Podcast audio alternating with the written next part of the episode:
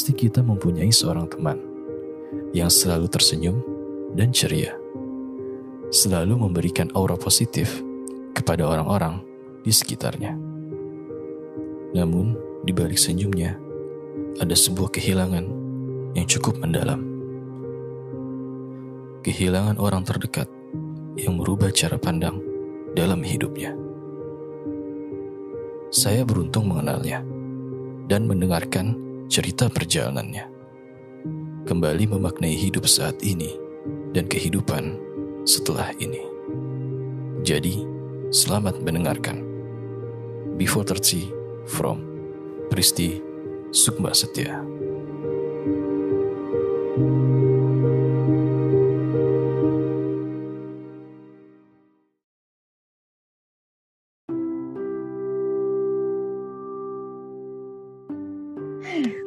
Kedengaran jihad. Udah. Suara aku gimana? Oh jelas jelas jelas.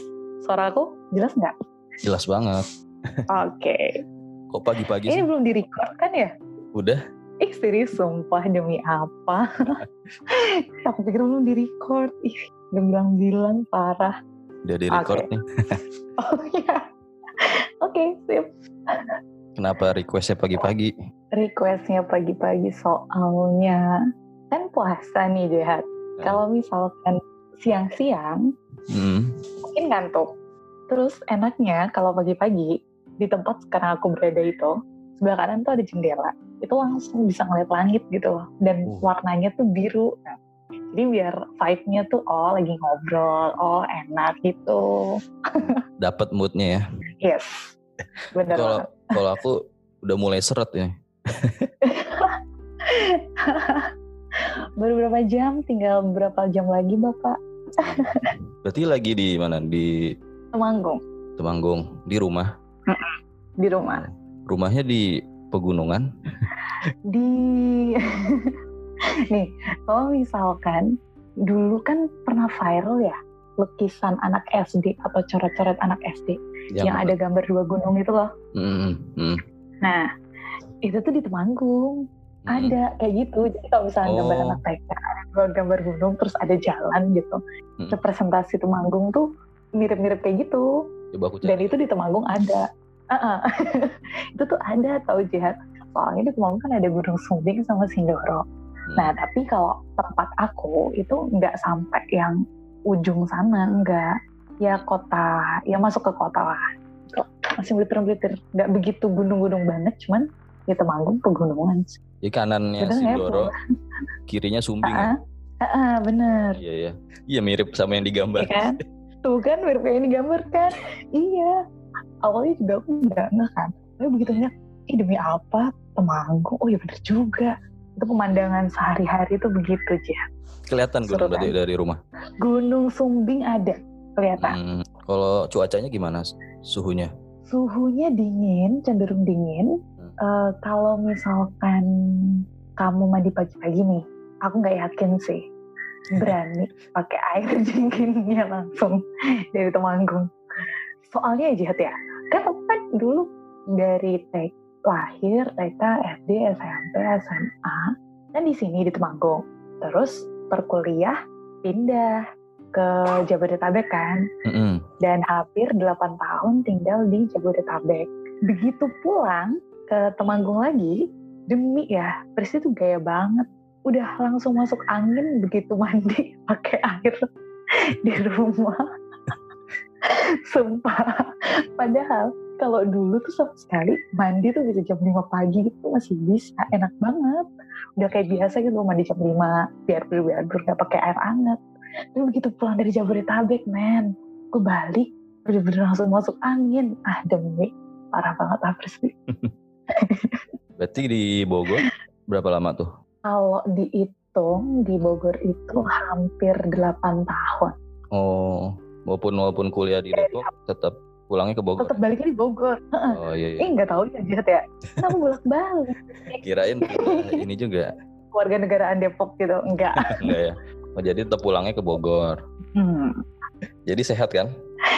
Alhamdulillah sehat Jihad. Keluarga gimana kabarnya? Sehat juga alhamdulillah. Alhamdulillah sehat. Agak alhamdulillah sehat aus kok. aja ya. Keluarga sehat ya. Alhamdulillah sehat. Nah, terus sekarang kegiatannya? Apa? Kegiatannya sekarang ngajar. Ah. Karena WFH, otomatis dari tatap muka ini online learning kayak Hmm. biasanya. Jadi pantasan jam segini di rumah ya? eh, di sini juga WFH kali jihad nggak boleh keluyuran ke mana-mana. Berarti ngajarnya di rumah. Mm, aja di rumah. Malah tambah ribet apa gimana? Kalau misalkan ribet atau enggaknya, effort dari akunya sih harus banyak preparation ya. Soalnya kan culture di sini juga beda, Hat. Mm-mm. Maksudnya harus banyak dikasih input dari kitanya. Terus terkendala infrastruktur kayak misalkan, Bu kuota saya nggak ada, atau Bu jaringannya susah, Bu saya harus naik ke genteng dulu untuk dapet sinyal dan lain sebagainya gitu loh. Jadi challenge-nya tuh sebetulnya lebih ke hal-hal teknis ya. Eh, Heeh, teknis gitu. Jadi kalau misalkan secara materi sih sebetulnya bisa-bisa aja gitu. Akhirnya ya, oh iya sadar kalau online learning mah nggak cuma perkara mindahin di kelas terus di virtual, tapi ke proses belajarnya kan, biar Hmm. goalsnya tetap nyampe. Gitu, Han. berarti ininya Semua mahasiswa sarjana apa apa? Sarjana, iya. Oh, yang diajarin S1. mahasiswa S1 ya? Mm-mm. Hmm, jurusan? Jurusan teknik informatika. Oh, berarti kalau praktek-prakteknya lebih gampang ya? Yes, kalau coding cuman kalau masalahnya kalau ini hat mata kuliah pemrograman kan, Mm-mm. otomatis kan harus live coding dan lain sebagainya. Udah ada sih beberapa application-nya, cuman lagi-lagi balik ke masalah teknis. Karena kalau di sini jujur aja ya, Hat, nggak kayak kita yang waktu dulu di eh, Jabodetabek lah istilahnya. Beda lah, pokoknya secara infrastruktur, dari segi mindset pun juga kalau di sini aku rasa Hmm. banyak dari kitanya harus yang nge-push, ayo coba latihan, satu, dua, tiga, harus banyak. Gitu deh. Emang kalau mahasiswanya kebanyakan orang Mm-mm. sana atau Kebanyakan orang sini, oh, kebanyakan orang sini. jadi bukan Jadi- dari kayak luar-luar Jawa gitu ya enggak ya? eh hanya beberapa aja, sedikit bisa dihitung. Kalau misalkan yang dari luar Jawa kayak misalkan dari Palembang itu ada, tapi almost kebanyakan hampir semuanya itu dari daerah sini aja, gitu. Ini gak serius-serius ih, sumpah aku deg-degan gak serius-serius lihat. kalau yang di kampus sana berapa lama? Udah berapa lama? Di kampus ini aku belum ada setahun sih, bulan Juli ini deh aku setahun. Hmm. Berarti pas terakhir aku chat itu emang udah pindah ya? Emang udah mau pindah ya? Itu proses pindah. Oh, kan sumpah iya pas Jihad bilang terus gimana di Depok? Itu aku masih di Depok Jihad itu udah hari-hari terakhir aku di Depok. Cuman kan habis itu kekat kan pas Jihad chat lagi terus kapan ketemu? Itu aku udah moving udah pindah. Sumpah itu berapa tahun yang lalu ya? Eh, setahun yang lalu setahun tahu yang lalu, iya. Iya setahun yang lalu kan. Heeh. ternyata kamu ada di Depok kan. Iya pas itu aku pikir kan masih di eh, sekitaran situ lah istilahnya. Deket, Deket banget banget. sama tempat kamu kan? Iya. Tapi nggak ketemu. Ih. Aku tuh situ tadi tuh mikir ketemu gak ya sama Jet? Eh, di lain ketemu gak ya? Aduh tapi nanti masa iya gue langsung pamit gitu. Begitu ketemu langsung pamit. Ah Iya, tadi iya. paling juga Jet sibuk ya. Dan kocaknya Mm-mm. aku tuh baru tahu juga Hat kalau misalkan kamu tuh ternyata waktu dulu eh, ngekos di tempat yang sama kayak tempat aku kan Iya, paling beda berapa Iya. rumah doang kalau nggak salah. iya iya makanya aku sempet lihat ini mana jihad bukan sih ini masa sih jihad di sini beneran Sebelumnya bukan blok itu blok A dulu kalau nggak salah. iya kamu depan kan awalnya kan Iya, iya. terus habis itu kamu pindah ke blok E yang di ujung rumah ujung bukan sih Nah, tuh. betul. aku inget kan kocak Nggak pernah pas-pasan ya? Ih, pernah pernah tahu jihad Masa sih? Kenapa pasan? Ih, demi kayaknya ya. Pernah pernah papasan. Hmm. Terus waktu itu kalau nggak salah, aku balik sore apa malam ya. Terus ada kamu kan, kamu bilang, loh Pris, di sini juga. Iya, di mana?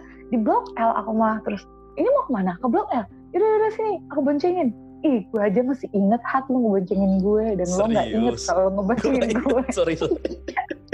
Tuhan, ingatan gue sedetail itu. Parah banget lu, nggak inget. Ya kan udah mulai urusan, udah sibuk masing-masing ya. iya bener banget so jurusan udah mulai udah mulai suka masing-masing padahal pas asrama ingat Heeh. banget kan tiap kali rapat korpus Heeh. terus kitanya balik-balik ke asrama pasti udah jam malam Heeh. kalau enggak ujung-ujungnya udah gimana nih yang cewek-cewek yang cewek yaudahlah kena jam malam itu banget tuh tidak akan kulupakan Terus kan udah ngajar di Depok. hmm. Berarti memilih untuk mengajar di kampung halaman. iya Kenapa itu? ini sebenarnya awalnya ya Hat ya aku lulus S1 itu nggak mau langsung kuliah Hmm. udah sempat beberapa kali kerja gitu terus yang terakhir itu udah deal sama satu startup yang ada di Jakarta. Hmm. udah deal nih udah sampai bagian salary juga gitu. Terus aku kan karena skupnya komputer ya almarhum kakak aku kan komputer juga. Hmm. kakak aku yang kedua basicnya komunikasi. Jadi aku lebih banyak cerita soal nanti next kerjaan aku dan lain sebagainya ke kakak aku yang pertama gitu. Aku tanya ke kakak aku yang pertama mas nih ada nih bisa nih dapat kerja di sini gajinya sekian dan lain sebagainya. Dengan ambisiku yang gila gue kelar S1 digaji banyak cuy gitu. Bisa dapat banyak ABCDFG pikiranku waktu itu kayak gitu kan tapi yang bikinnya jelek sumpah ini sampai sekarang pun aku kalau cerita lagi tuh aku merinding. Aku tanya ke kakak aku yang pertama tanya Hmm. ke Mas Hendy Hmm. Mas Hendy jawabannya tuh simple banget bilang dek kamu yakin mau kerja di Jakarta? Kalau aku tanya apa sih yang kamu cari dek kamu butuh duit ya dek sampai kamu ngebela-belain kerja di Jakarta gitu. Kamu nggak pernah kepikiran eh, lanjut S2 gitu terus ngajar terus nanti kamu eh, jadi dosen ngajar deket bapak ibu dek di deket Temanggung kan juga banyak universitas. Enak Hmm. tau dek kalau bisa kerja terus deket sama bapak ibu. Sesimpel itu hat Hmm. Terus aku masih dengan idealisme aku bilang ya mas tapi gajinya tuh segini lumayan kali. Fresh graduate loh. Janjiinnya A B C D E pokoknya isi otak aku tuh masalah duit aja materi aja. Gitu kan. Terus habis itu si kakak aku bilang lagi kamu kurang deh uangnya. Butuh banget. Kamu butuh berapa? Nih tak kasih. Kalau aku ngeliat kamu masih bisa deh. Kalau misalkan belajar terus habis itu ngajar udah deh kamu coba deh S2 aja lanjut aja. Tapi kalau lanjut di Depok ya jangan di sini. Kenapa ya nggak apa-apa ya di Depok aja biar kamu ganti suasana lah. Cari ilmu yang baru dan lain sebagainya. Lihat aja deh dek. Udah wes tau percaya aku. Gitu. Saran kakak tuh ya. kakak. Ah, dan ternyata benar. Itu tuh Oktober aku wisuda kan Hat? Hmm. November November November akhir itu tuh mau deal or no deal itu tapi karena uh, kakak aku bilang kayak gitu ya udahlah aku percaya aja. Maksudnya oh ya kakak kan udah banyak makan asam garam ya di sini. Ya udahlah aku ngikutin.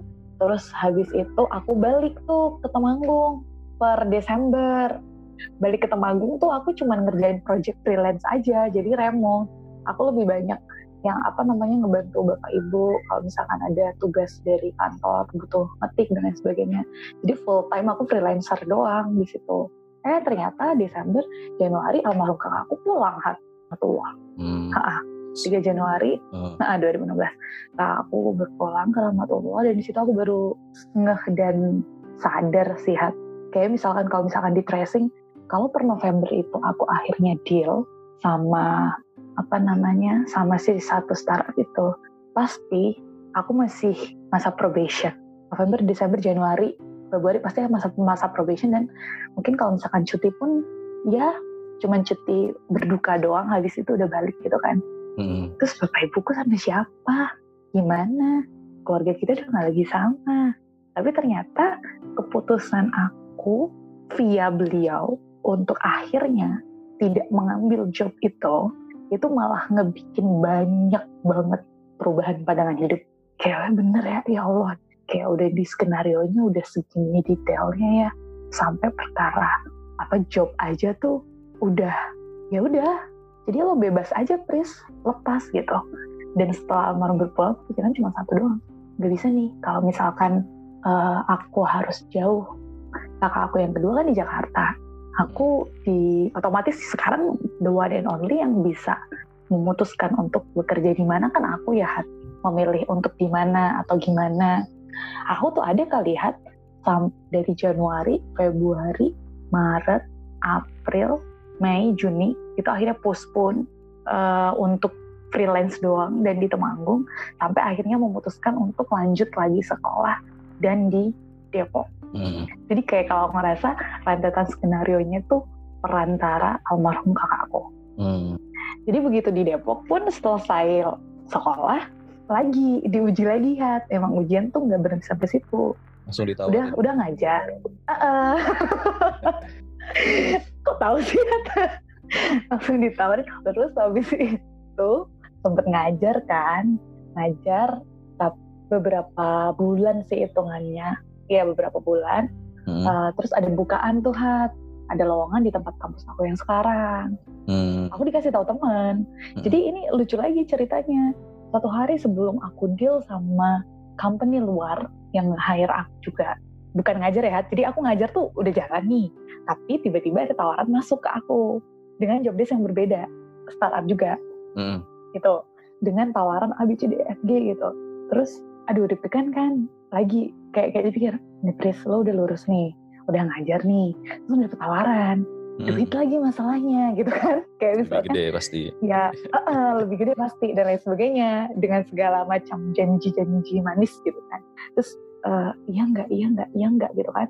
Aku telepon bapak sama ibu nanya ya bun kalau misalnya mau masuk ke industri gimana? Gitu. Ya bapak ibu sebenarnya fine fine aja tidak tidak pernah ya hati ya hmm. menyuruh aku untuk balik dan lain sebagainya. Tetap ikutin yang kamu memang sangat yakini deh deh karena itu nanti akan jadi jalur hidup kamu. Gimana? Ya udah mantapnya adik. Gimana? Gitu kan. Terus di malam harinya bapak tuh cuma pesan coba deh istihara dulu diyakinin dulu. Siapa tahu nanti ada bukaan jadi dosen tetap di daerah sini di dekat sini. Kan nggak tahu. Padahal aku udah make sure hat aku tuh berkali-kali nyari lowongan universitas di dekat Temanggung yang open status dosen tetap gitu. Itu tuh masih belum ada sama sekali. Tapi ketika malam itu aku ngerenung dan sebagainya paginya teman aku sharing via Instagram hat hmm. sharing. Please Magelang tuh deket bukan sih sama tempat lo? Sama rumah? Sama Temanggung? Iya kenapa? Ini Depres cobain Depres. Teknik informatika. Kan lo nyari bukan yang deket sama rumah. Itu kayak langsung jelek banget oh oh iya oh iya dibalikin lagi nih ke pet yang awal. Oh iya balik lagi nih ke niatnya. Iya ya pres ya. Hidup buat apa sih? Ya udah. Dan aku jalanin dan segampang itu prosesnya hat. Hmm. jadi selama aku proses seleksi di kampus yang ini pun aku masih statusnya ngajar di Depok. Hmm. dan aku masih bolak-balik.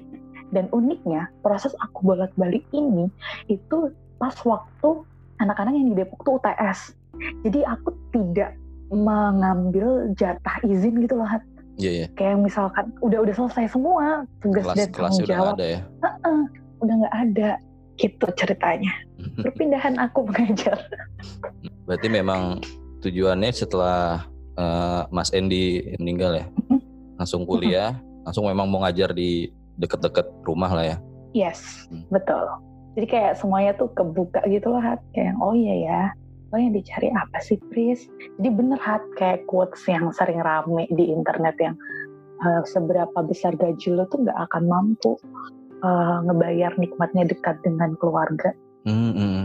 Or something like that. Ada kan ya quotes-quotes yang kayak gitu tuh terus aku tuh sampai sampai detik ini sampai hari ini sampai terjadinya pandemi ini ya Hat ya kayak isinya tuh bersyukur aja kalau ingat oh iya hmm. kalau misalkan dulu aku masih serba super kekeh untuk tetap di sana keadaan kondisi pandemi pasti aku juga masih ada di sana kan?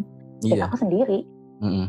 dan pun kalau misalkan aku tetap ngajar di Depok pasti aku akan bolak-baliknya di Bogor kan? Dan hmm. aku sendiri lagi-lagi gitu. Aduh bener-bener deh kalau kamu anak terakhir? Terakhir aku anak terakhir tiga bersaudara saudara yang kedua? Mm -mm. udah berkeluarga? Belum. Oh belum. Tapi kerjanya di Jakarta? Belum. Jakarta iya apa bidangnya sama semua satu keluarga apa gimana beda oh, beda. beda beda kakak aku yang pertama komputer uh -uh. kakak aku yang kedua komunikasi aku yang ketiga komputer hmm. nah tadinya aku tuh nggak mau masuk komputer tau hat mm -hmm. aku tuh pengennya mau masuk kehutanan Oh, gitu. Gara-garanya dulu waktu waktu SD, SMP, aku tuh anak pramuka banget. Heeh, Ini sumpah pikir, pikiran pikiran aku zaman dulu tuh gitu tau. penggalang. Mas apa? Eh, penggalang kan. Uh, udah sampai Garuda tahu aku stripnya. Jadi tuh, Mas, aku mau masuk ke hutanan ya. Kenapa? Ih seru kali bisa camping, bisa ke hutan, bisa riset dan lain sebagainya. Aku tuh mikirnya cuma kayak gitu. Terus pas aku bilang yakin deh ke hutanan. Yakin aku mah. Terus nggak tahu ya apa yang terjadi antara Mas Yandi bapak dan ibu mungkin ngobrol gitu kan bilang ke aku, Dek coba deh cari alternatif selain kehutanan apa? Aku mau masuk kayak kamu, hat perikanan, ITK. Oh gitu. ITK, iya ke ITK aja deh. Ini bisa diving, Hmm, cari yang ekstrim-ekstrim ya. Iya, iya. bisa diving, terus habis itu bisa apa namanya eh ke pantai, bisa ambil datanya ke tengah lautan dan lain sebagainya. Aku tuh kayak gitu kan, kan seru mas. Yakin deh itu di brainwash lagi. Terus habis itu kalau aku tuh ngasih tawaran, coba deh deh teknologi gitu. Dulu kan kamu SMA juga all in komputer. Hmm. apa nggak kamu kulik aja? Teknologi tuh nanti ke depannya nggak akan habis ya. Pokoknya aku tuh bener-bener yang nge-brainwash lah. Sampai akhirnya aku mikir oh ya mungkin komputer seru juga sih gitu. Dan ternyata aku cemplung di komputer. Dan kalau dilihat ceweknya dikit kan hat banyak cowoknya. Jadi ibaratnya nggak jauh-jauh amat lah sama pilihan ke hutan sama ITK Nah terus pas kuliah Aduh. gimana rasanya? pas kuliah komputer tertatih jihad Hmm. kayak nggak ngerti ini ngebahas apaan sih? Gue pikir komputer awalnya bakal bikin games dan lain sebagainya. Ini Hmm. belajar apaan? Nggak paham. Algoritma cacing-cacing ketemu rumus dan lain sebagainya gitu kan. Tapi setelah dipikir-pikir dan setelah dikulik lebih lanjut hmm, seru juga sih Seru ya? seru kok seru seru banget Hat. Heeh. Aku juga ngambil itu pada masuk komputer SC kan, SC iya eh, Ilkom. tuh kan seru kan Hat? Cuma nggak selesai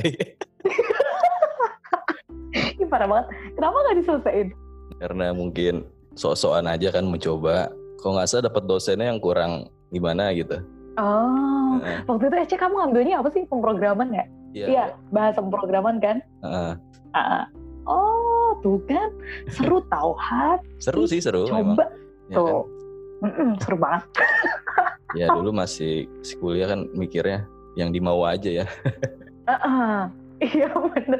Makanya, Hat, aku kan dulu ngambilnya tuh minornya komunikasi. Mm. Soalnya yang ditawarin dari ilkomnya itu kan, kalau nggak salah, fisika instrumental sama statistik kan.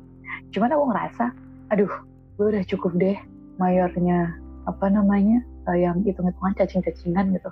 Gue ambil minornya yang bisa gue have fun lah. Apa? Udahlah komunikasi aja.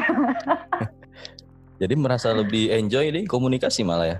Akhirnya, karena aku dapet basic di komputer dan dapet basic di komunikasi, aku nemuin titik balance di situ, Hat. Hmm. kayak yang oh bener ya ternyata orang-orang komputer kalau misalkan eh, nggak didukung sama komunikasi yang bagus juga bakalan belibet sendiri ngejelasin ke orang-orang itu gimana gitu loh.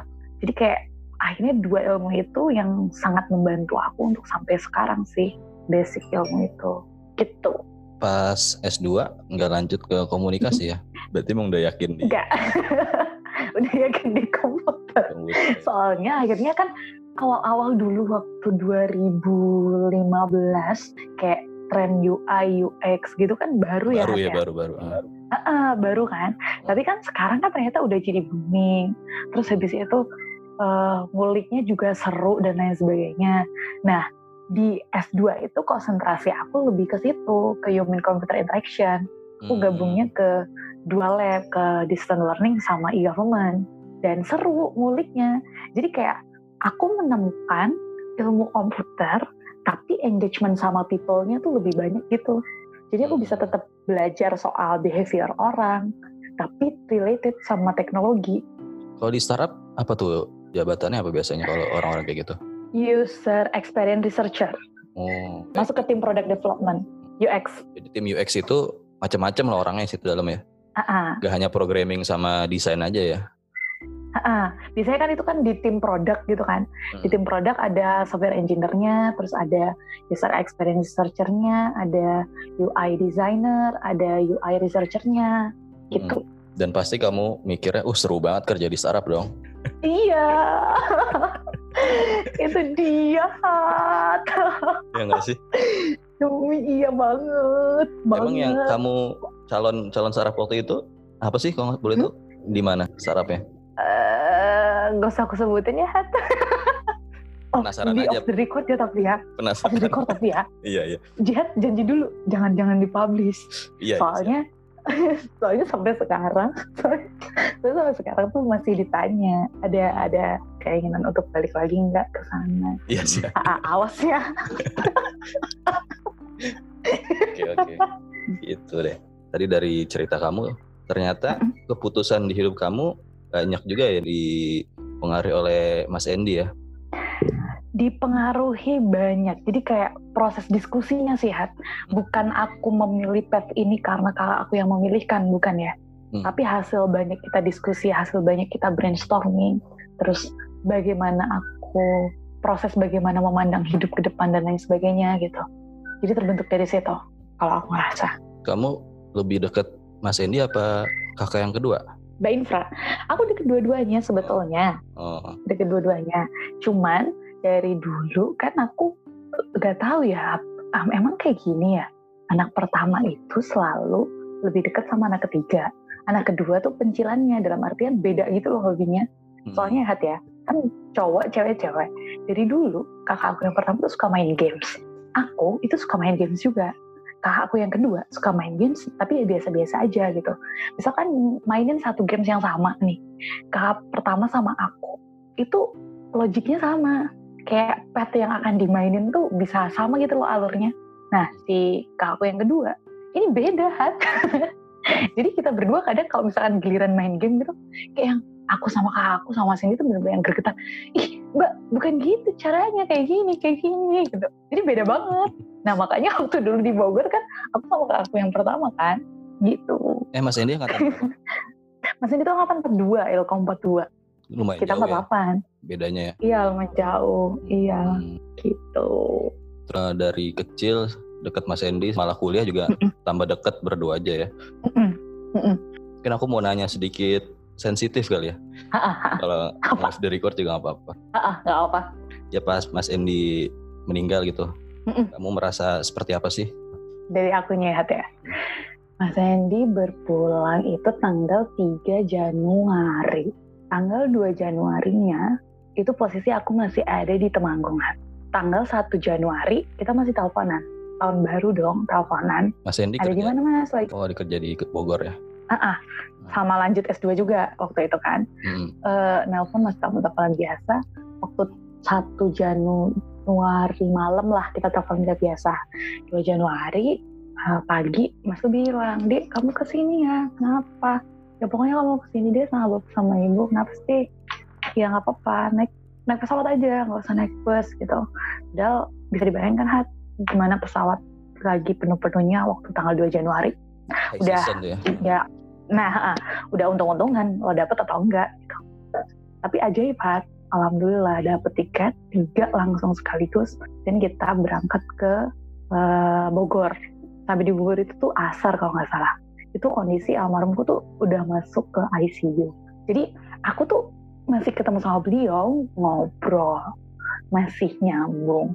Bahkan waktu habis sholat maghrib beliau tuh murojaah surat al-waqiah ayat 1 sampai 93 masih hafal dong aku saksinya. Dan jam satu malamnya di depan aku beliau berpulang. Kalau ditanya soal gimana rasanya waktu hari itu aku nggak ngerasa kayak aku aku kan cengeng ya orangnya. Dikit-dikit bisa nangis dikit-dikit bisa hmm, kenapa gitu gitu? Tapi hari itu bener kayak aku dikasih kekuatan main sama Allah kayak oh udah pulang ya? Oh ya udah ya udah yuk pulang gitu. Ingat banget waktu maghrib tuh obrolan beliau tuh satu ke aku yang bikin ngejelek deh apa? Aku ditemenin sama dia Sukma ya?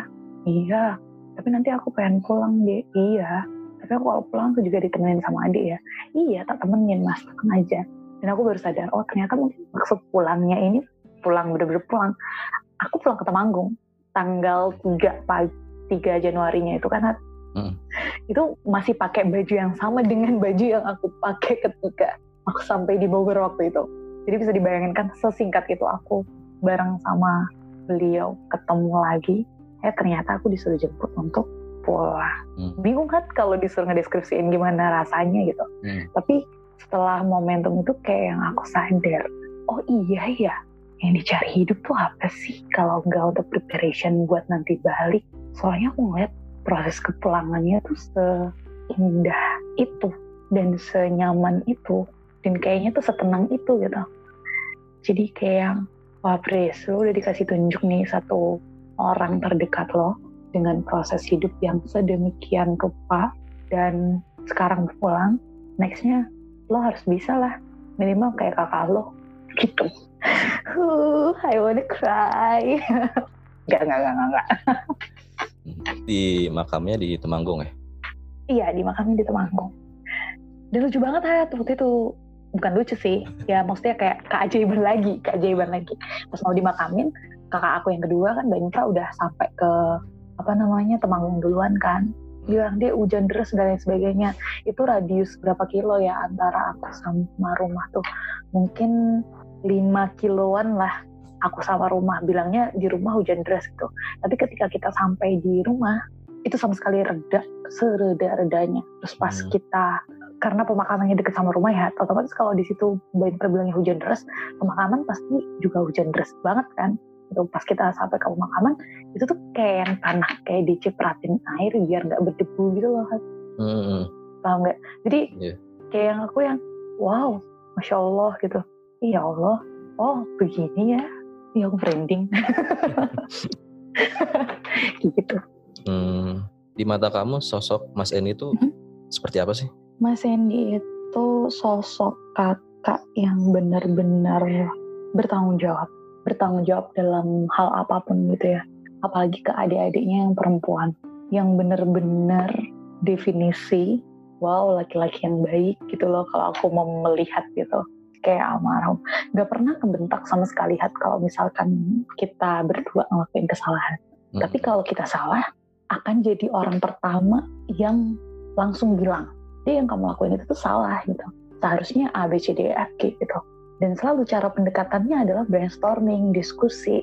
Beliau tuh sangat open-minded untuk segala hal gitu. Dan tidak judgment. Kalau misalkan aku punya pilihan, aku konsultasi, selalu ditanya, kenapa milih ini? Begini loh harusnya gitu. Orang yang sangat baik dan sangat sabar, pendiam, nggak banyak omong hat gitu Hmm. tapi yang aku bisa tangkep oh ternyata banyak amalan-amalan yang tersembunyi yang orang tidak tahu gitu loh dan aku baru tahu setelah beliau berpulang dari teman-teman atau kolega-koleganya yang cerita ke aku tentang beliau kayak yang wow kakak aku ternyata se-amazing itu Hmm. Baik banget hot Kalau aku kan belum kenal ya waktu itu ya, belum sempat kenal ya. belum sempat kenal Hmm. ya belum sempat kenal tapi aku sempat cerita juga kan soal Iya, korpus juga kan Iya iya. Kamu juga sering cerita Ah, ah. juga soal kakak kamu. Iya, aku juga sering cerita ke aku soal, pas aku ikut korpus ini, oh iya nggak apa-apa, bagus. Kakak aku tahu sih teman-teman aku di korpus siapa aja, Hmm. gitu. Tapi kakak kamu suka curhat nggak ke kamu tentang kehidupannya gitu? Sering sharing, Sering ya. sering sharing. Tapi kalau untuk kayak misalkan menunjukkan, aku lagi ada problem ini, ini nggak pernah sama sekali. Hmm. hmm. Kayaknya mungkin nih, kalau bagi cowok emang kayak gitu tuh hal yang ini ya hati ya. kayak yang yaudahlah gue selesaiin dulu sendiri gitu. Iya gak sih? Lo Iya. juga gitu bukan sih? Hat? Kemungkinan ya.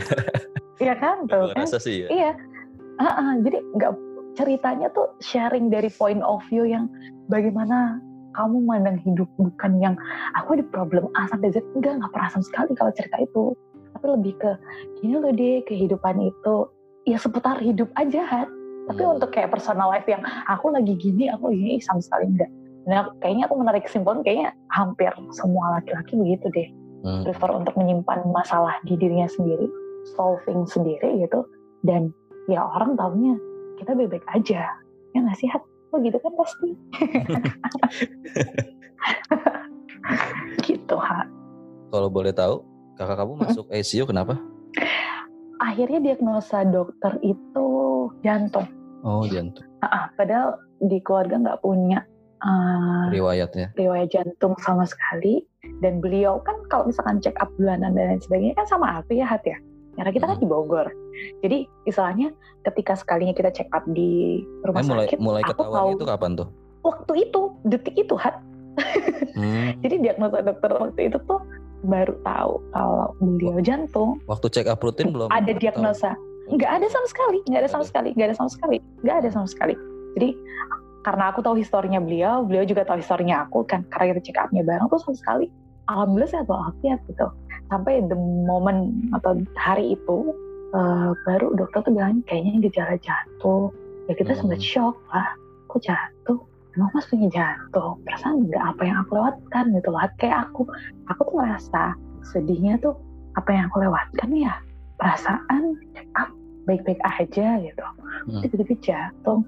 Tapi pada akhirnya aku tangkap juga dan aku terima perkara pulang karena apa Hmm. itu hanya alasan yang Allah berikan untuk kita sebagai manusia karena ilmu kita tuh cuma sampai situ ya ngasih dikasih alasan itu oh jantung oh meninggal karena jantung oh meninggal karena Hmm. oh meninggal karena apa gitu karena ilmunya kita ya cukup sampai situ nggak bisa lebih dari itu gitu.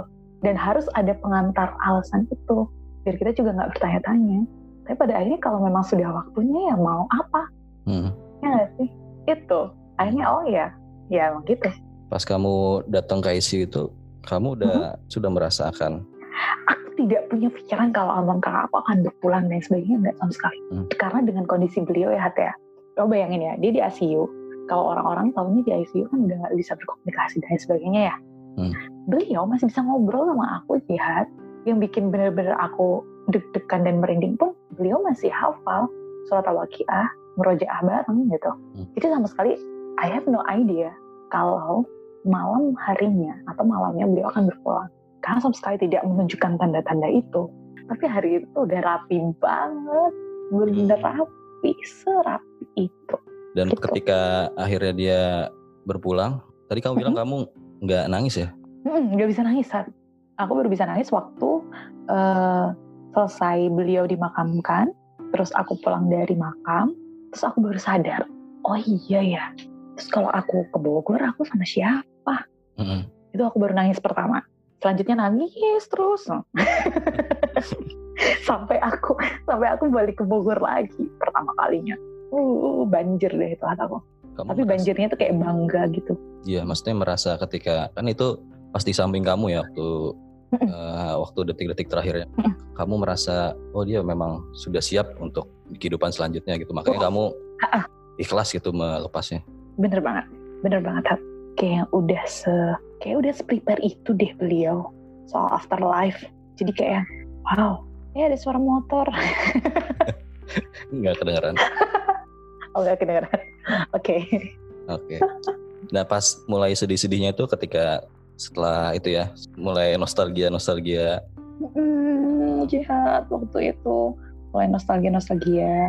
Yang paling aku sedih lagi tuh waktu aku harus ngurus kayak surat kematiannya, terus habis itu segala macam administrasi pekerjaannya. Dan yang bikin mandek banget itu tuh waktu aku ke kantornya sih Hat. Mm.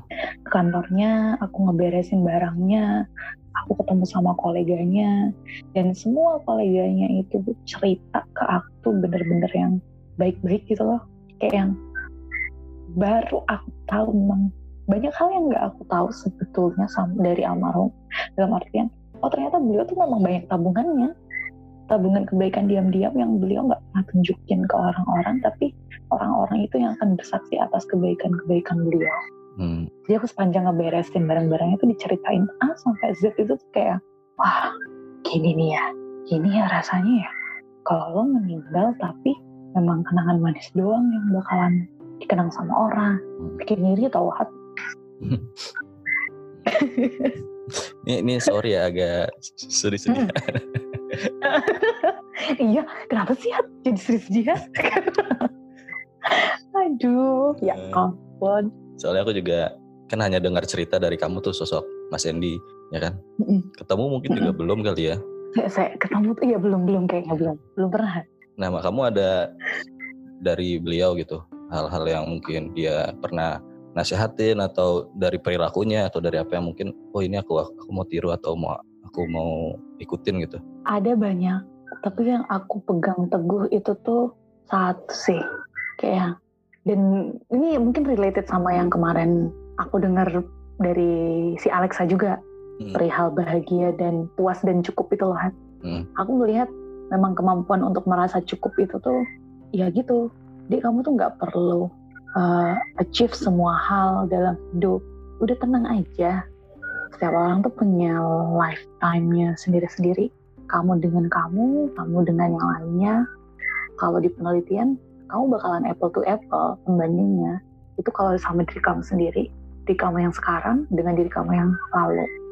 Jadi untuk apa pun yang kamu kerjakan sekarang diniatin dede untuk tabungan balik lagi nanti ke yang ngasih kamu hidup Soalnya kita nggak pernah tahu kapan itu datang. Tapi tiketnya udah kamu pegang. Jadi hidup bahagia deh, berbahagialah dengan hidup yang kamu pilih dan nikmatilah. Jadi kayak enjoy the moment aja sekarang.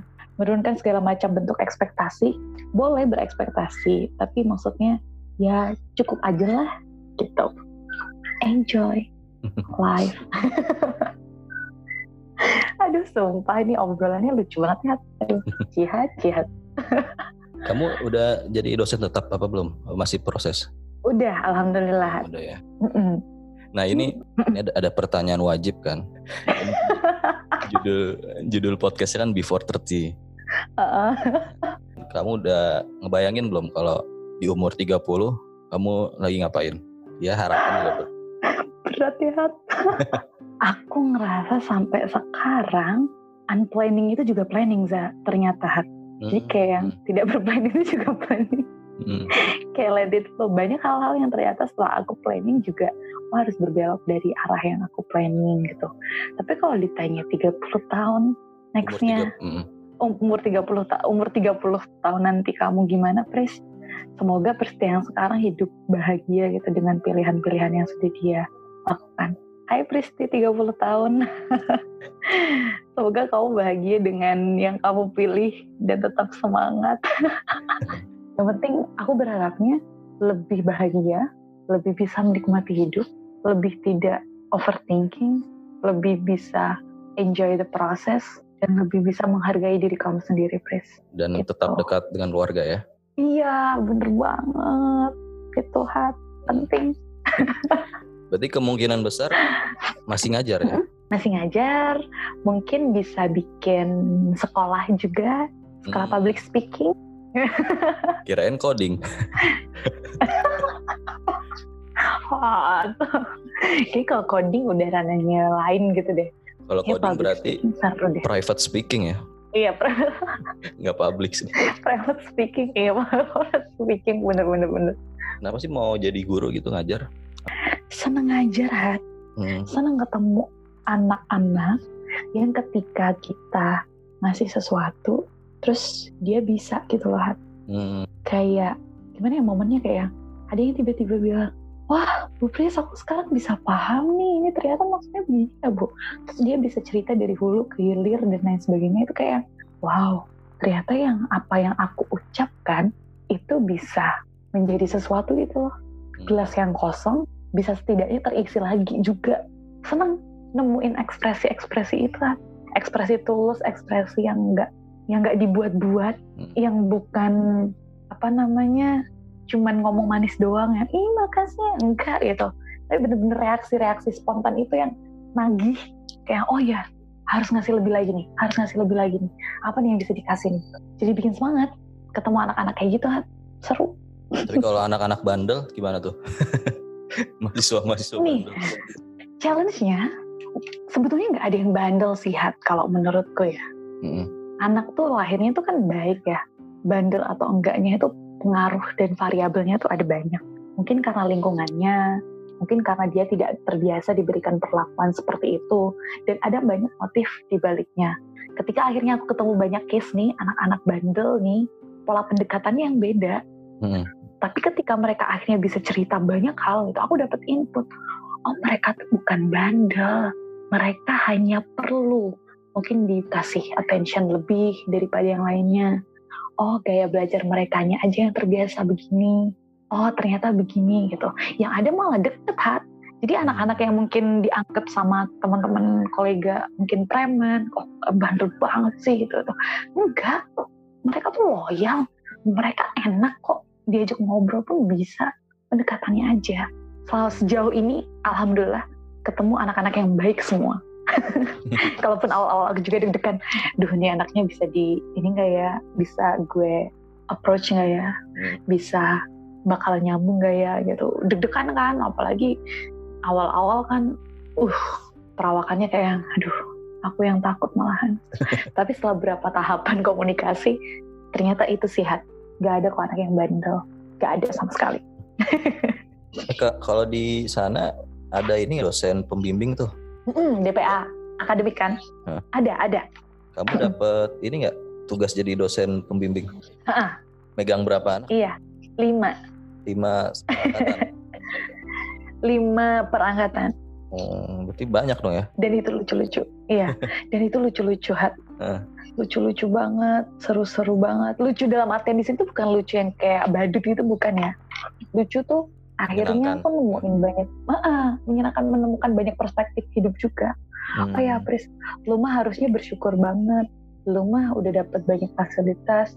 Lo udah bisa sekolah di tempat yang mungkin kebanyakan orang pengen sekolah di sana gitu akses ke mana-mana gampang gitu ketika di sini lo harus mikirkan lo melihat kan ternyata hidup tidak seindah yang selama ini lo lihat. Ada banyak variabel yang lo lupa dan mungkin lo luput gitu. Masalah infrastruktur masalah bagaimana kehidupan pribadi dan lain sebagainya itu ternyata berpengaruh. Jadi ketika proses ngedampingin anak-anak ini akunya malah belajar dan malah makin ngejelep sendiri gitu loh kan kayak hmm. iya ya apa yang gue dapet mah emang udah di udah fasilitas sudah ada gitu. Beda sama anak-anak ini. Ya berarti kalau anak-anak ini semangat lo harusnya juga lebih semangat sih Chris dengan segala macam bentuk variabel yang tidak lo rasakan di mereka. Jadi kamu lumayan terbuka sama mereka ya? Ah uh-uh, iya. Hmm. banget. Malah jadi kayak ya Allah Pristi beda umurnya juga belum jauh ya. Iya. Mereka tuh sempet uh, mereka sempat confuse hat manggil aku. Hmm. manggil aku bu atau kak? Soalnya kalau kata mereka e, bu Pristi iya kenapa bu saya kalau manggil kak nggak apa-apa. Iya nggak apa-apa tenang aja. Iya bu soalnya bukan nggak pantas sih bu. Tapi bu Pristi itu masih muda banget seumuran kakak saya. Oh yaudah bagus bagus bagus. Berarti muka aku belum ibu-ibu banget ha ya iya ya ampun. Aduh jihad jihad. Berarti di sana memang secara infrastruktur belum sebagus yang di tempat waktu kamu kuliah ya? Iya hmm. banget bisa dibilang begitu sehat kalau dari aku pribadi Jadi... ini mungkin sedikit general nih kalau menurut kamu eh, pendidikan di Indonesia itu gimana sih ada yang salah kah atau uh, sebenarnya nggak salah atau bagaimana? ya gak nggak apa-apa ya, loncat-loncat. Berat banget ya, berat banget aku ngomongin soal pendidikan gitu. Sesuai oh, experience kamu aja kan di kota besar uh, sama di uh, daerah gitu. Daerah gitu. Kalau ngomongin apakah itu salah, apakah itu benar, kayaknya aku tidak akan membahas di situ ya, Mm. Tapi yang aku rasakan memang memang terjadi ketimpangan sih. Ada yang beda gitu dengan pendidikan yang di kota besar dengan di daerah ya dalam artian ya kalau di kota besar segala macam akses kan bisa gampang bersyukur dikelilingi oleh teman-teman yang suportif jadi kalau misalkan ketemu sama teman bisa diskusi diajak diskusi nyambung gitu bersyukur. Ketemu sama berbagai macam fasilitas yang ada. Kayak misalkan pengen pengen ke studi banding ke tempat A gitu ada langsung jelet gitu. Tinggal naik angkot selesai gitu. Tapi kalau di sini yang aku rasa tuh challenge-nya banyak. Nggak nggak semudah itu loh. Kan bisa sekarang googling akses juga bisa di mana-mana. Iya hmm. tapi ternyata nggak semudah itu. Perbedaannya pun juga ternyata ada di mindset ada di culture ada di uh, cara hidupnya lifestyle-nya dan lain sebagainya jadi kayaknya effort paling penting ketika berpindah ya experienceku pengajar di kota besar di daerah pinter-pinter kitanya kalau lo mau cari untung, bukan di sini tempatnya pres. Karena lo tahu yang lo temuin adalah banyak tantangan. ya kalau lo mau nemuin hal yang nyaman-nyaman ya udah lo tahu jawabannya di mana gitu di sini adalah tempatnya gimana caranya melalui lo lo sebagai perantara lo tuh bisa menghubungkan hal yang tidak ada di sini tapi di kota besar ada. Jadi akhirnya aku jadi perpanjangan tangannya gitu lah Mm. dan kita butuh banyak orang-orang seperti itu. Biar apa? Biar apa yang dirasakan oleh experience orang-orang yang ada di daerah-daerah yang sudah sangat terfasilitasi bisa juga dirasakan oleh orang-orang yang ada di ya di beberapa daerah kecil gitu perlu kayak gitu soalnya selama yang di daerah-daerah mindsetnya masih ya udahlah asal ngajar asal ngajar atau belajar asal belajar sayang banget Kekurangan tadi kan di mindset ya. Maksudnya Mm-mm. kamu itu secara eh, lisan bilang kalian harus berubah mindsetnya atau bagaimana sih metodenya agar mereka eh, upgrade lah, ah, bukan upgrade lah sih, agar lebih terbuka, lebih terbuka. terbuka Eh. Action hat kalau aku. Lebih banyak ke yang tunjukin aja please lo biasanya ngelakuin apa sih? Jadi mereka bisa melihat dari pola-pola atau kebiasaan yang lo lakuin. Kayak ngomongin mindset tepat waktu gitu. Hmm. datang ke kelas misalkan jam 8 ngajar gitu ya. Ya kalau bisa setengah jam sebelumnya lo sudah prepare. Lo udah di kelas. Hmm. perkara anaknya apakah datang tepat waktu atau tidak gitu. Itu nanti bisa bisa dilatih kok gitu. Dan aku udah membuktikan itu hat gitu. Awal-awal tuh aku datang jam setengah tuh setengah delapan misalkan aku udah prepare anak-anaknya baru datang sejam kemudian. Ketika akhirnya aku pendekatannya personal tanya cerita eh, apa namanya kamu gimana? Kenapa kok begini? dan lain sebagainya. Akhirnya mereka keluar semuanya. Mereka tuh butuh figur atau butuh orang yang sesuai perkataan dengan perbuatan Hmm. jadi lo ngomong nyuruh datang tepat waktu, kalau lo nggak tepat waktu ya sama aja bohong gitu. Hmm. Dan akhirnya pola itu tuh terbentuk dengan sendirinya. Akhirnya anak-anak terbiasa. Oh ya minimal entah aku dicap apa ya misalkan, oh Bruce ini strict banget kalau misalkan datang pasti pagi banget gitu. Ya nggak apa-apa. Tapi setidaknya mereka akhirnya belajar gitu untuk oh ternyata ini ya masalah perihal waktu. Oh ternyata begini ya begini ya gitu. Action aja. Learning by doing berarti ya. itu berat ya soalnya orang kan person kan yang kita hadapin orang manusia gitu Hmm. bisa mikir dan pasti ada banyak aja logiknya Ini, ini Gitu. agak mirip sih pertanyaannya. Mm-mm. kamu ada nih, maksudnya nilai-nilai apa sih yang pengen kamu tanemin ke mahasiswa-mahasiswa kamu atau yang eh, anak-anak didik kamu? ah nilai berat banget hat Maksudnya secara sadar ada atau memang ya nggak nggak nggak ter- nggak juga sih itu atau gimana?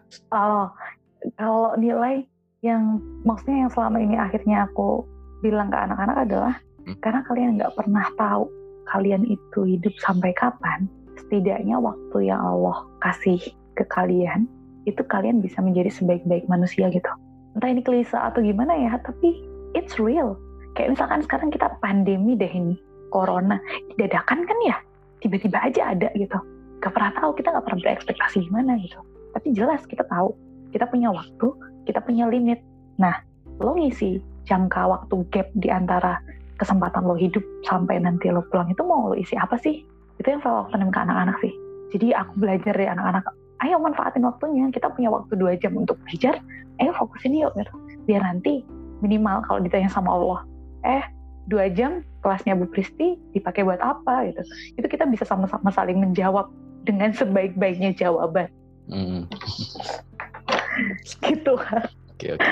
aduh berat ya Tapi bener lu ngerasa juga gak sih makin menuju ke ke 30 tahun ke beberapa tahun kemudian gitu kayak banyak pola pikir yang akhirnya lebih sederhana Hmm. enggak lagi hari ini aku pengen makan apa tapi ya udah apa yang ada aja lah dinikmatin tuh juga tetap tetap enak aja Hmm. Lingkungan juga semakin kecil ya. Ah, ah. Lingkungan juga makin kecil. Dan kita makin memilih gitu loh kayak kita tuh udah kebentuk kayak circle-circle gitu kan. Oh akan tetap nyambung sama orang ini meski lama tidak ngobrol dan lain sebagainya. Oh mungkin kalau misalkan sama seorang ini ya obrolannya cukup di sini dan lain sebagainya gitu. Pada akhirnya kita bertahan dengan apa yang membuat kita nyaman dan yang ngasih banyak input ke kita. Maybe. Dan kamu menemukan itu di kampus kamu yang Sini. sekarang ya? Iya. Di lingkungan yang sekarang ya? Iya. Hmm. di Depok itu kan sebenarnya kan aku ngajar dua kampus ya Hat ya. Hah. Sebelahan kan kampusnya kan. Aku banyak menemukan juga case seperti ini tuh di kampus aku sebelumnya gitu. Iya kayak itu tadi. Oh iya ya masalah. Ya lo pantas lah Pris lo bisa A, B, C, D, E, F, G. Lawang dari fasilitas aja lo udah begini-begini begini lah. Tapi kan kalau yang satunya begini-begini. Jadi kayak makin banyak mengubah, bukan mengubah, menambah perspektif hidup sih. Lo tuh mau hidup kayak apa sih Pris? Ya kalau menurut kamu fasilitas atau privilege itu berpengaruh nggak sama seseorang? Berpengaruh. Berpengaruh. berpengaruh banget. Hat. Heeh. Ada pengaruhnya Berarti pasti. kalau orang Pasti orang mengeluh pengaruh. mengeluh kayak tadi nggak boleh ya? Kamu kan fasilitasnya lebih bagus gitu. Menurut kamu gimana tuh? Eh, harusnya dengan kesadaran penuh kalau aku bisa bilang ke diri aku sendiri juga ya.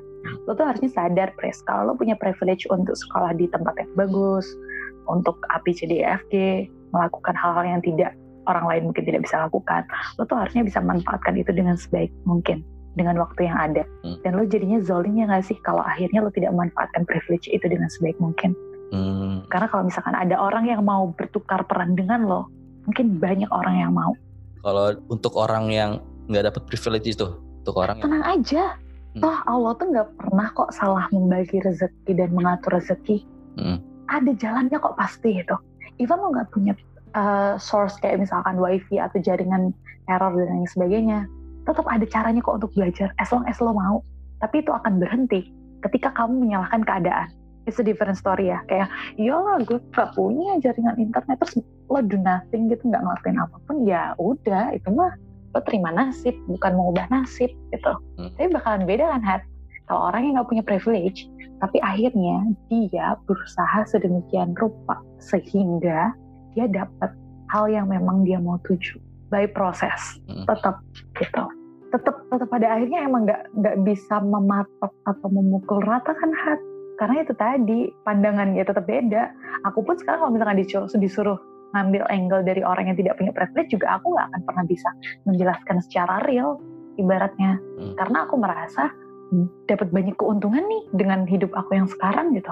Dan nggak bisa lagi nggak bisa dibandingin lagi. Tiap orang pasti akan punya pendapatnya yang berbeda. Hmm. tapi gimana? Lo hidup itu tergantung lo mau ngeset lo hidup seperti apa. Aduh. Pertanyaan lo berat banget sumpah. Kayak korpus bahas apa Lo ada request nggak pertanyaan?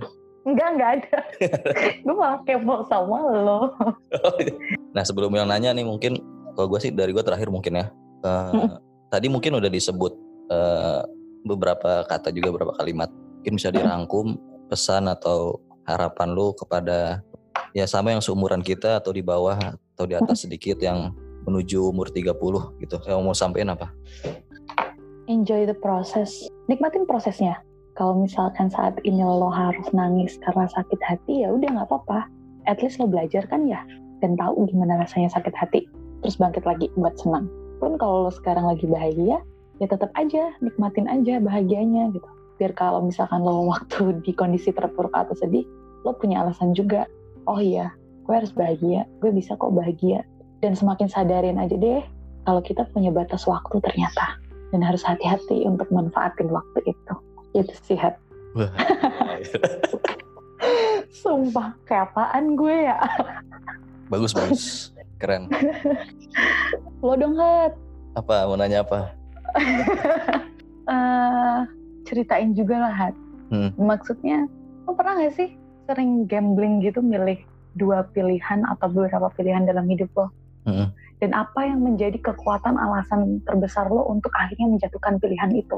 Hmm. Apakah karena benefit yang lo dapatkan dari pilihan itu, Hmm. atau karena itu menyinggung soal prinsip hidup lo, atau kenapa sih? Kalau faktor banyak ya. Mm.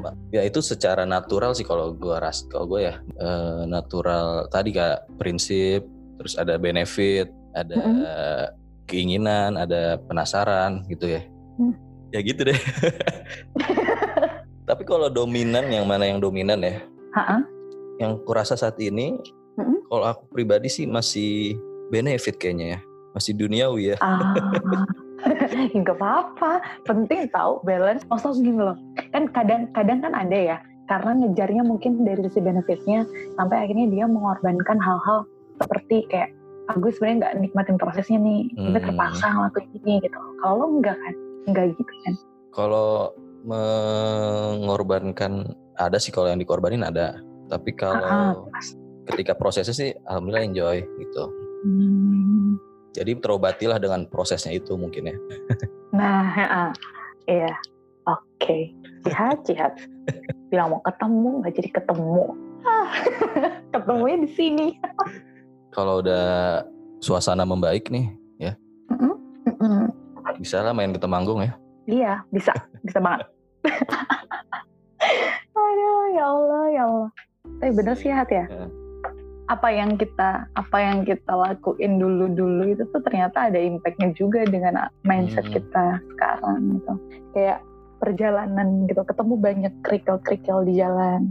Lo harus kehilangan, lo harus patah hati, lo harus berpindah gitu. Pada akhirnya hidup ya soal ketemu dengan pet-pet selanjutnya yang lo nggak pernah tahu maksud kejadian itu tuh apa. Tapi pasti ngasih impact. Kayak misalkan nih, gue ketemu sama jihad pertama kali di mana di korpus kan ya. Mm-mm. Ibarat kata dulu kita beda jurusan loh, Han.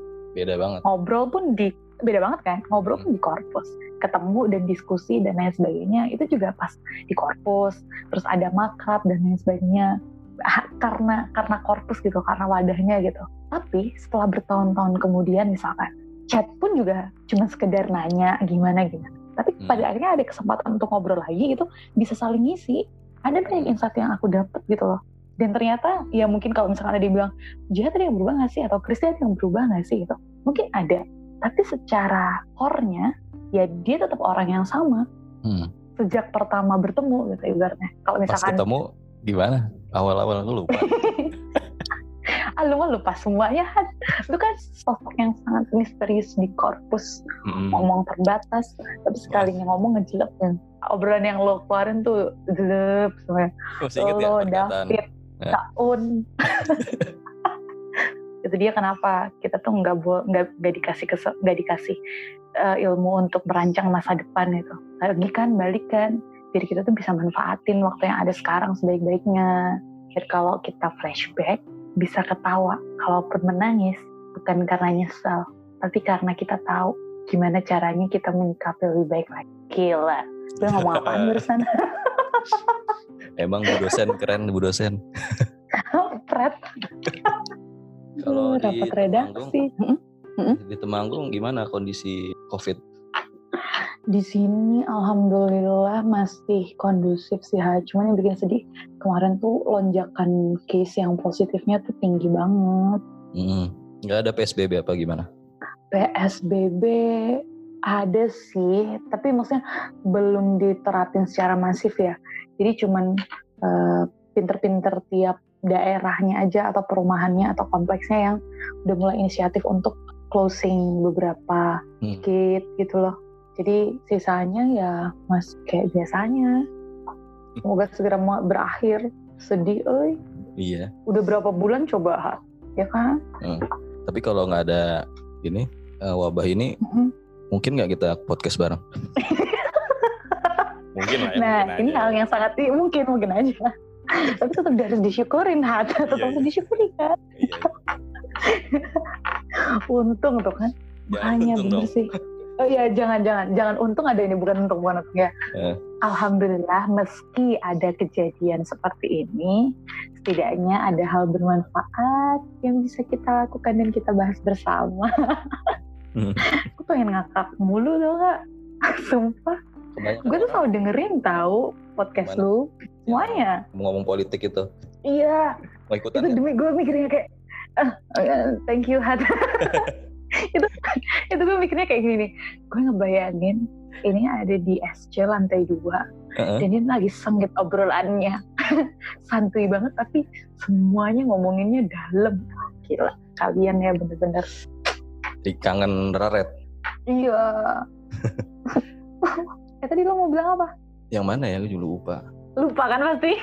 Kan yang mau nanya lo nih sekarang. Sekarang sesi lo nih. Oh iya. Iya. Tapi ini jangan di cut ya.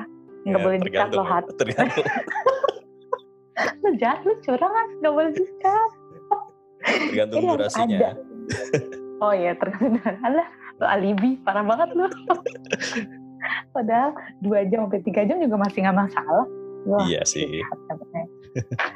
Eh, kalau lo memandang hidup tuh sebagai apa sih? Waduh. Gimana ya? Kalau ini Pris ya, Mm. gue kan kurang ekspresif ya. Dari dulu ya apa? Ekspresi lo satu, Apa? tapi itu maknanya banyak. Jadi kalau dikodifikasi, kalau di encrypt susah. Ya mungkin salah satu, Terus, eh, salah satu gue bikin podcast ini ya, eh, mencari insight-insight lah pada teman-teman pengalaman Mm-mm. cerita mereka, cerita ceritanya. Ibaratnya masih pencarian ya, cari jati diri di umur sekarang Mm-mm. udah telat ya. Enggak lah, nggak ada kata telat kali. Ya semoga dengan gua ngobrol-ngobrol ini sama teman-teman lebih memaknai hidup lah. Mungkin salah satu tujuannya itu. Selain mau ngobrol juga. lo paling bahagia ketika lo ngelakuin apa? Nah selain gua kurang ekspresif, gue juga ingatannya juga nggak terlalu kuat ya. ya kalau yang gue rasa sekarang aja ya, Hah? ya kan. Mungkin sama kayak kayak kamu tadi kan. Ketika Hmm. wabah ini, alhamdulillah masih dekat sama keluarga kan, masih bisa sama keluarga. Kayak teman-teman yang lain kan Iya, Ya kan? jauh. jauh dari keluarga gitu kan. Mm-mm. Nah terus yang paling deket lagi ketika bikin podcast ini bisa ngobrol panjang lebar kayak nggak mungkin ya ketemu ya face to face misalnya. Heeh. Kayaknya nggak sepanjang ini ngobrolnya ya nggak? Hmm, oh ya enggak. Tapi enggak juga sih, Hat. Heeh. Pasti akan ada obrolan seru juga sih. Iya iya. Nah, setelah ini pasti lebih seru nanti ya kalau ketemu. iya, iya pasti. Makin banyak. Aduh, gue dapet banyak guys. insight sih, Hat. Dari ngobrol-ngobrol kita hari ini. Sama-sama. Mau harus ke sini, Iya. jalan-jalan. Kamu naik pernah naik gunung situ nggak? Belum. Suming Sindoro kan. Aku cuman sampai di, nggak sampai ngedaki. Katanya cuman di tempat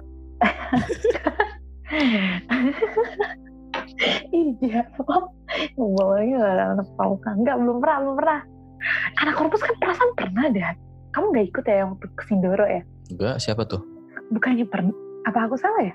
Kayaknya Bang Tony Saud yang waktu Hmm, kalian holiday ke Jogja trip Hmm. itu loh. Ke ini ke Dieng. oh ke Dieng ya? Itu kan kamu ikut kan? Ikut-ikut ya. itu pas aku nggak bisa ikut. Ih parah banget. Harus ada trip itu lanjut lagi. Cepet. Terus nanti Ayo, jemput boleh, aku boleh. di Temanggung Tapi udah pada nikah. pengen ngakak asli. Jadi lebih ngakak Ya lagi pas denger nih. iya bener gue padahal pasti ngakak ya ampun obrolan apa dia ngomong apa sih terus dia ngomong apa tapi seru pasti Seru ya. ini ini bakal akan jadi jejak digital yang Heeh. yang akan sangat worth it untuk dikenang nantinya Hat. Mm-mm. Salam buat Bapak Ibu. Kenal nggak sih sama aku? siap tahu Tahu. Oh. tahu iya aku soalnya kan sayang ceritain juga kan anak-anak korpus siapa aja fotonya ada Hmm. pokoknya tuh ya hat ya eh, keluarga aku tuh kalau misalkan ditanya dia teman-temannya mana gitu. aku ceritain satu-satu kamu kegiatan itu apa korpus gimana ini loh ini namanya ini namanya ini gitu Mm-mm. nanti aku deng- aku kasih denger deh podcast ini Ih, Yaudah Pris ya. sip sip sip sip Jihat thank you banget ya Sehat-sehat udah ngajak selalu. berbincang-bincang Ya, Siap. sama-sama. kamu juga sehat-sehat selalu bahagia selalu enjoy the process ya Hat Nanti eh podcast ini kamu dengerin ke mahasiswa nggak? kayaknya nanti aku share deh. Oke.